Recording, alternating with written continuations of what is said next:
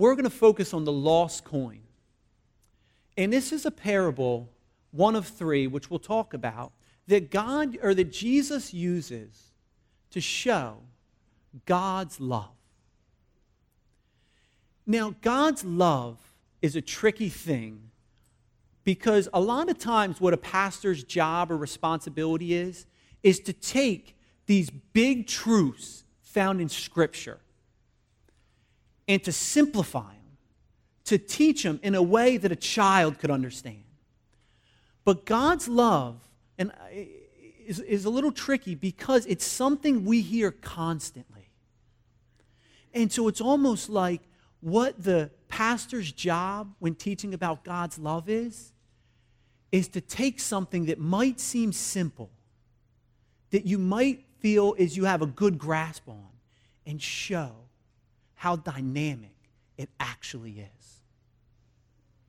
And in this passage, I believe Jesus is teaching the Pharisee how magnificent God's love is. And so uh, it's in Luke 15, verses uh, 8 through 10. I'm going to read it, and then, um, and then we'll jump right in. So, starting in verse 8. You know what? Let me read this actually. If you're in chapter 15 of Luke, um, look at verse 1 and 2 first. I'm going to read that and then read the parable of the lost coin because we're going to talk about that as well. It says, Now the tax collectors and sinners were all drawing near to him, meaning Jesus. And the Pharisees and the scribes grumbled, saying, This man receives sinners and eats with them. And then starting in verse 8. This is one of the three parables that he shares in response to that.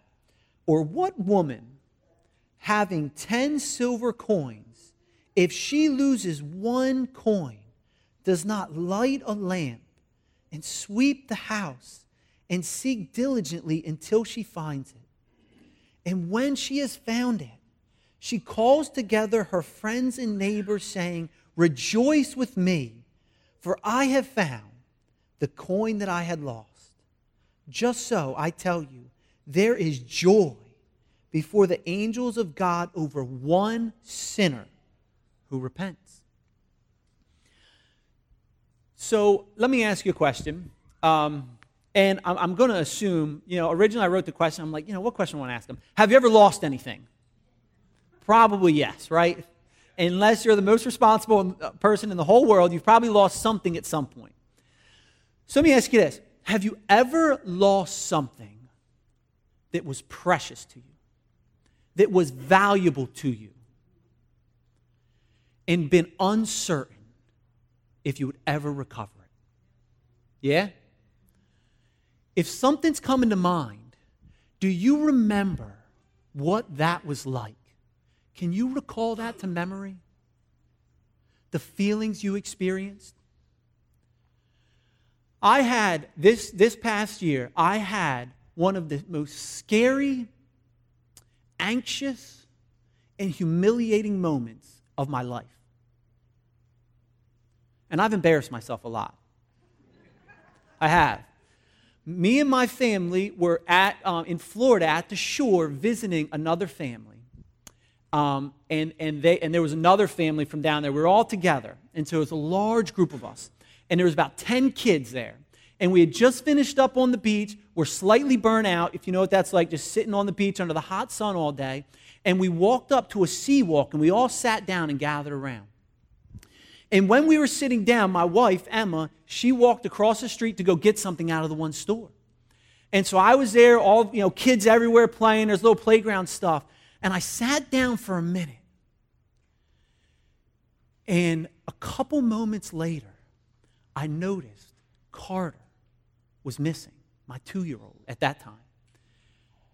And I panicked. I panicked. And I started looking around for him. And listen, it's, it's not the first time I've lost sight of my son, okay?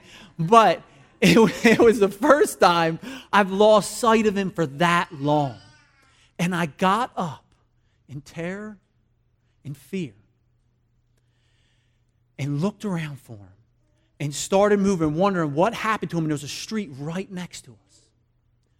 And all of a sudden, I saw him, and a stranger had him, was bringing him back to me because he had walked off and followed Emma. And someone saw him about to cross the street and grabbed him. Thus, you can understand the humiliation. Now, you would have thought I would have been completely relieved as soon as I set my eyes on him. Nope. I wasn't comforted until I had him in my arms again. I had to hold him. And even then, that moment of losing him and finding him, there was a new appreciation for having him close to me because of what could have potentially happened.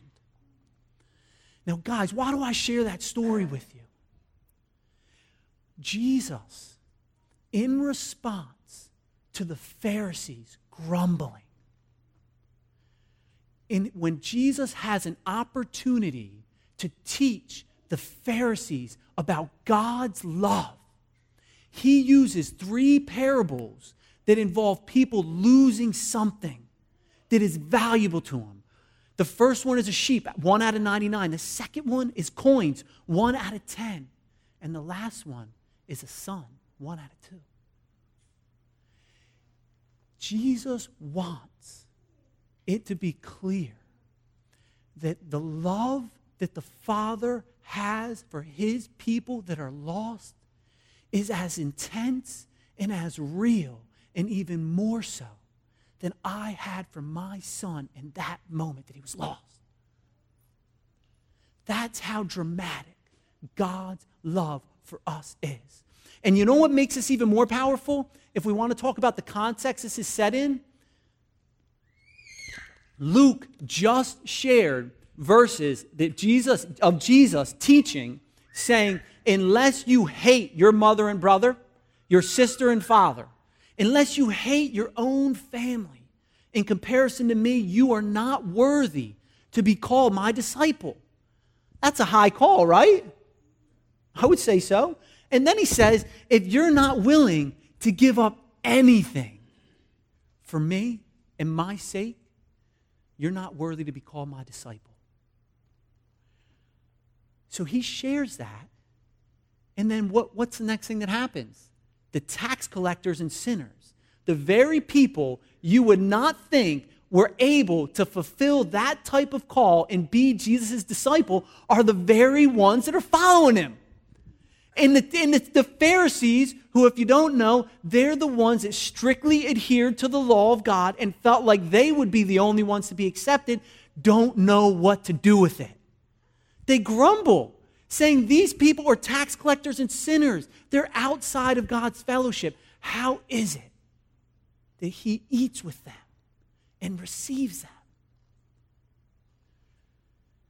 And there's only one answer.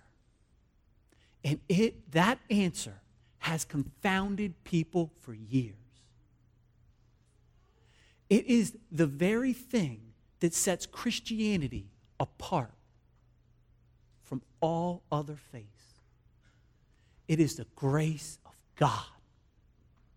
It is God's grace expressed in his love to the lost. And I'm convinced of this that if we're going to raise families, if we're going to follow Jesus in this restless, tumultuous world, if we're going to follow Jesus through the ups and downs, if we're going to be able to cling to him when life gets hard and things change.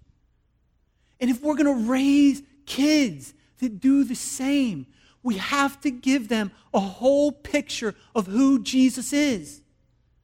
We have to give them something they're not going to find in the world. And it's only found in the New Testament scriptures. And you know what that is?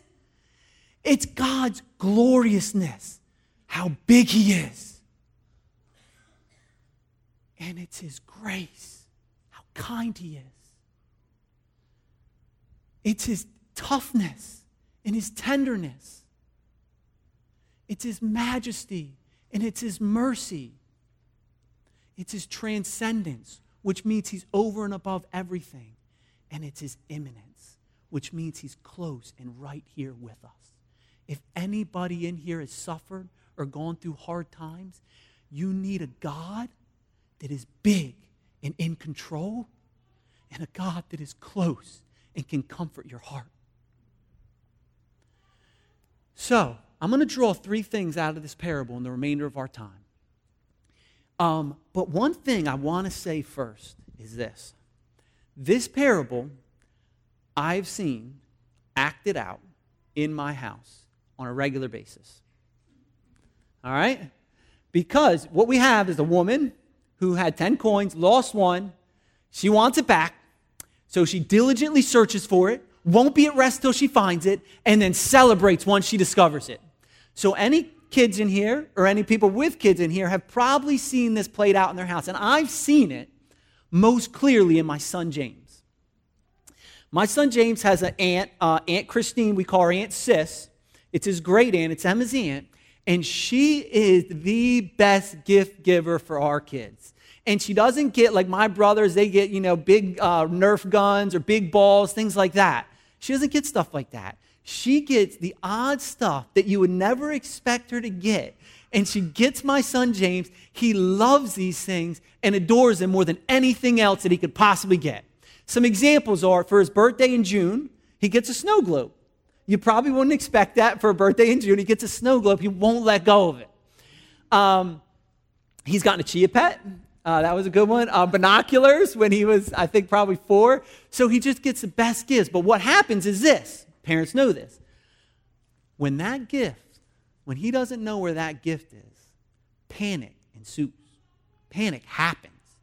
And he expects me to help him diligently search for it until that is found, right? And he doesn't care where we have to be, what I'm in the middle of doing.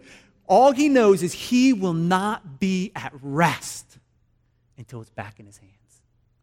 And when he gets it, he will celebrate. So I've seen this parable work out. And I'm going to use James as an illustration throughout these points but the one thing we need to have clear, and this is where God's love comes in, and I want to make it real and deep for us. Because what we're talking about is God's love to the lost. And it could be really easy for us to sit in here and to think about the lost people in our life. And there's not anything necessarily wrong with that.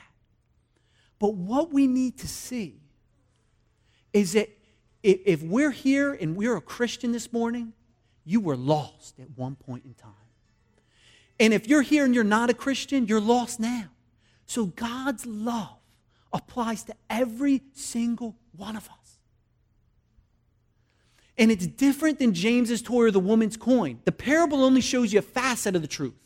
You know why it's different? That coin is probably not lost for any fault of its own. And James's toys are not lost for any fault of their own. Why are they lost? Because James lost it. Because James didn't take care of it, right? How many have seen Toy Story 4 yet? I don't see as many kids in here as the first service. Okay. All right. So some people have seen it. This is not a spoiler alert. It's not going to ruin the movie for you, so don't panic. But um, if you watch that movie and if you've seen that movie, we are much more like Forky than we are like the lost coin. Some people are laughing because they've seen it. Now, Forky is one of Bonnie, who's a kid in the movie's toys. And Forky, I don't want to get into all the details, but Forky believes he's trash. And so every time Bonnie stops playing with him, he, he hightails it for the trash. And he even talks about how much he loves it, how comfortable he is in it, and all this stuff. What that is a better picture of who we are. God being Bonnie and us being Forky that we're not lost because of the fault of God. We're lost because of our own fault. We're lost because we choose to be our own masters. We choose to live for ourselves and determine our own destiny, thinking that we're experiencing freedom. But the reality is that freedom is an illusion. And if we are not connected to God by faith, that illusion is going to wear away. And that freedom that we thought we had will seem, um, we'll, realize that we're actually in bondage to our own sin with no right to tell God to take us back. And that's why, as we talk about God's love to sinners, it's a gracious love. And what I mean by that is it's not something we deserve. And that is at the core and the foundation of Christianity. If you don't have joy in the Lord, the first place to start is, to, is right there, the bedrock, that God receives us by grace, not because we deserve it, because we, have, we are lost, because we have turned away. He has brought us back. So, the first thing we see here in this passage is Christ's claim on the lost. The woman says this. The first thing that the passage says is having had 10 silver coins, or yeah, having had 10 silver coins, she lost one. When James comes to me looking for one of those toys, what's the first thing he says to me? I lost my binoculars. They were his.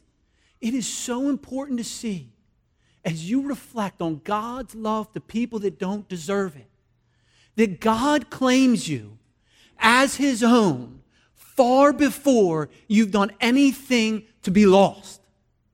God claims you as his own. If you're here and you're a Christian, that's because God sought you out far before you ever sought him. It's because God pursued you before you ever turned to him.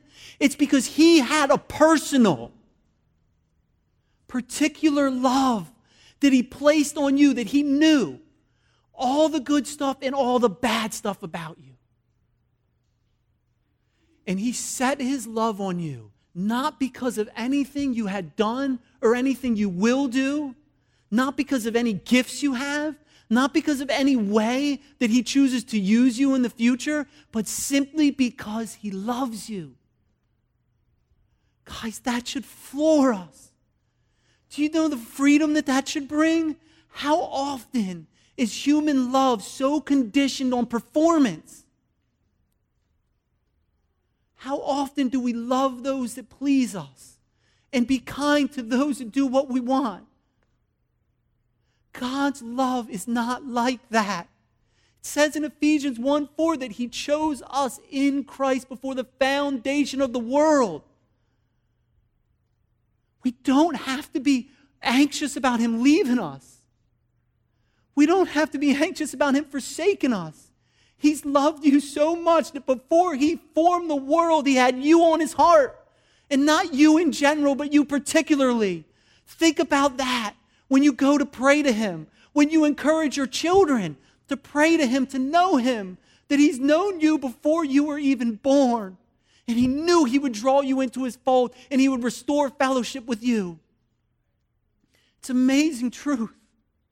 And it's that claim. It's my first point. God's love to the lost is shown on his claim on sinners. And the next point is that God's love to the lost is shown in his pursuit. Guys, it's his claim.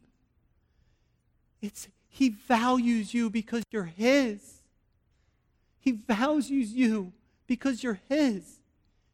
And it's that very thing that leads Him to pursue you. It leads Him to come after you and to not be content until He's found you. You, you, you truly know the value of something to your heart when it's gone. How sad and true is that in this fallen world, right? When I was, when I was in, at the beach with Carter that day, I was probably annoyed at him because I was tired and I wanted him to take a nap and he doesn't nap on the beach. But give me two seconds without him. Give me two seconds without him. And I want him in my arms. And there's nothing I wouldn't do for him. God's love is shown in his pursuit And in the same way, you see in the passage here, this woman lights a lamp, okay? Doesn't find the coin. She sweeps the house, moving stuff out of the way. She is on a dil and she seeks diligently. And then does she stop when she doesn't find it? Absolutely not. She does not stop until it's found. It sounds like James. And he's got me turning the house upside down, checking cars, checking the backyard until he's not going to be at ease. And if I try to take him somewhere until it's found, guess what? We're hearing about it in the car as he fusses and cries. Sorry, James, I'm putting you on blast here. Um, the point is this what is God trying to show us about his love? That it doesn't stop. We don't sin ourselves out of God's love. Is that hard to hear? We don't sin ourselves out of God's love. And you might say, well, Max, the Bible teaches about the wrath of God. This isn't even in my notes, but this is an important point. Do you know that the wrath of God is an expression of God's love? God's love is focused. And when his creation is not fulfilling the point it was made for, because he loves us, anger rises. The opposite of love is not anger. The opposite of love is indifference. If God didn't care, it would mean he doesn't love us. His anger means he does. And he seeks us out. J.I. Packer has a quote that I want to share with you. I just couldn't explain this myself. That shows us how God's love never fails and God's love will not be, God will not be totally satisfied until he has everyone that was lost. We got that? It says this think about this. Before the world began, God's happiness is not dependent on us. God was happy without humans before they were made. He would have continued happy had, had he simply destroyed them after they had sinned. But as it is, he has set his love upon particular sinners. And this means that by his own free, voluntary choice, he will not know perfect and unmixed happiness again till he has brought every one of them to heaven. Isn't that amazing? God will not know complete happiness, the God of the universe, until he has every one of his lost children, until every, his love won't stop. It's a force and it won't stop till it has every one of them. Think of Bonnie for the kids that know the Toy Story 4. She was fine before she got Forky. But once she got Forky, if Forky was lost, she would, was not happy until she got her favorite toy back. Guys, think about that. Reflect on that. So, what does he do to pursue us? I'm going to move things along here. What does he do to pursue us? the very one teaching this parable is what he did to pursue us. For God so loved the world that he sent his only Son.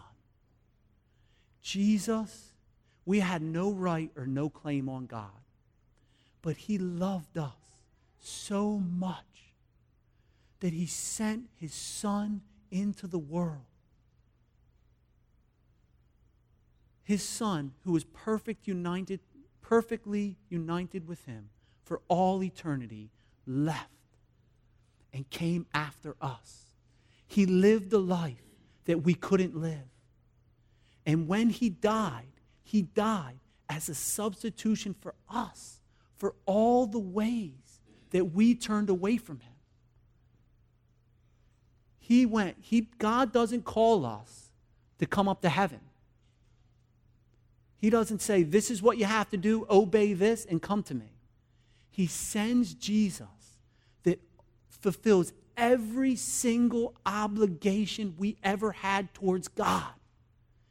And he says, You can have the perfect life that Christ had, the guaranteed eternity with him in heaven under one condition. There's a condition repent and believe. And if you repent and believe, it's the sign that you are always His. So don't go bothering about if you're His or if you're not His. The Bible never gives you that type of argument. It says, repent and believe and rejoice because He's known you before the world has begun. All right, final point. So, first is we see God's love in, in his claim on lost sinners. We see God's love in his pursuit of lost sinners. And we see God's love in his celebration when one lost sinner repents. Now, this is where the challenge comes in for the Pharisees. What were the Pharisees doing? Anybody want to answer? Grumbling lost sinners, people that were outside the fellowship of God, were grumbling when they saw people coming in. They probably felt like, hey, shouldn't they have to do more? It's almost like the parable where everybody gets paid the same no matter what time they start, right? You guys know that parable?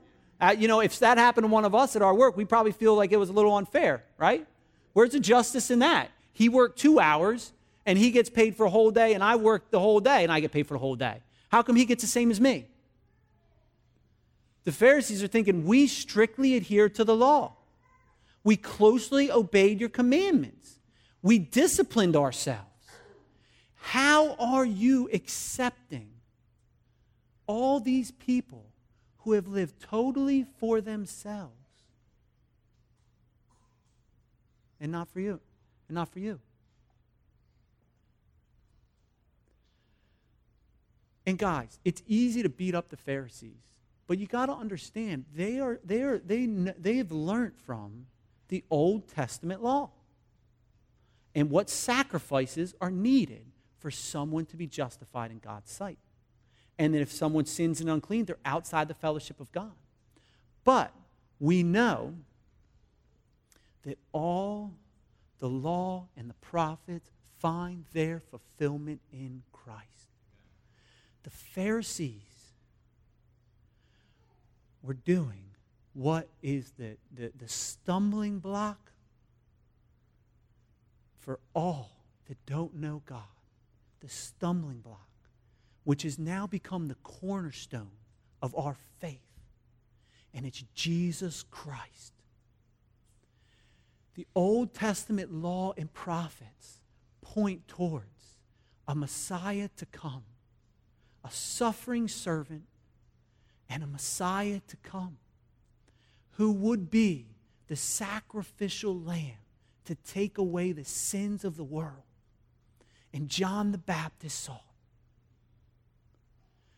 And they were centering their religion on themselves. They were centering on themselves. Don't you see? Is your Christianity about you and what you get out of it, or is it about God? If it is about you and what you get out of it, then your, then your faith is centered on yourself. When you don't understand things or things seem unfair, you're um, automatically going to revolt. But if it's centered on God, when you see Him doing a miraculous work, like saving sinners, you will rejoice. Jonathan Edwards said this. He said, this is powerful, religious affections.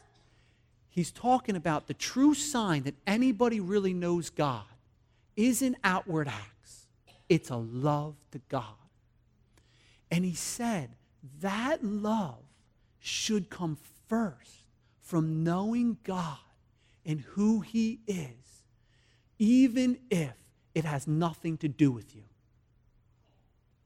That if you really know God, His beauty, His love, His transcendence will take hold of your imagination and capture your heart. And then, as you think of what He's done for you particularly, it will shoot your affections through the roof. in heaven, they were able to celebrate because on earth, Jesus Christ suffered. There was sorrow, and every one of those sins was paid for. Every one of your sins, if you are a believer, was paid for. When God became a propitiation, big word for kids, what that means is God's wrath was poured out on sin. God took his son, and Jesus was put in front of the wrath. So, we, so he received the punishment for every one of our past, present, and future sins, so that now all that we would receive from God is his favor and his love. God's wrath was averted to Christ so that we could receive his love, his kindness, his closeness, and his favor. And when Christ experienced that, he experienced sorrow, agony, and pain. So that in heaven, when one of us repents and turns back, we can experience joy and celebration. I'll close with this verse from Zephaniah. Zephaniah 3:17. This is just a beautiful picture of God's posture towards us. The Lord your God is in your midst, a mighty one who will save. He will rejoice over you with gladness. He will quiet you by his love, and he will exalt over you with loud singing. That is God's heart to you